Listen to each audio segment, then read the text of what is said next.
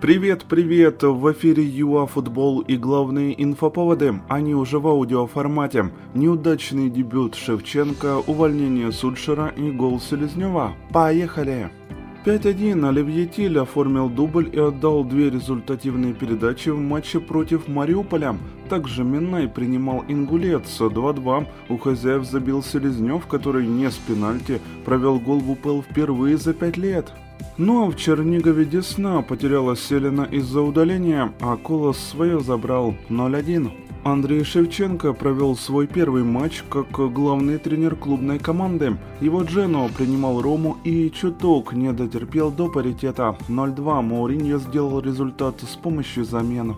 Отметим, что Интер одолел Наполи 3-2. Адзури потерпели первое поражение в текущем чемпионате.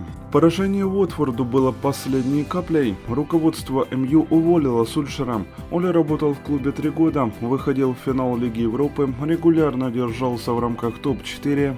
Однако реально бороться за АПЛ он не мог. На данный момент МЮ на седьмой позиции. Ну что, ждем Брэндона Роджерса?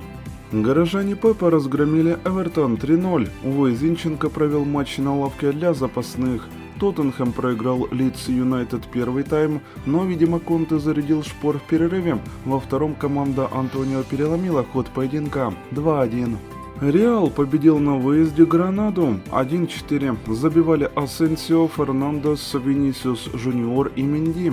Команда Анчелоти обошла Севилью и Реал Соседат. Ну а бело-голубые, в свою очередь, принимали Валенсию, но голов мы там так и не увидели. 0-0. Желаем вам продуктивной недели и только побед. До новых эфиров ЮА Футбол.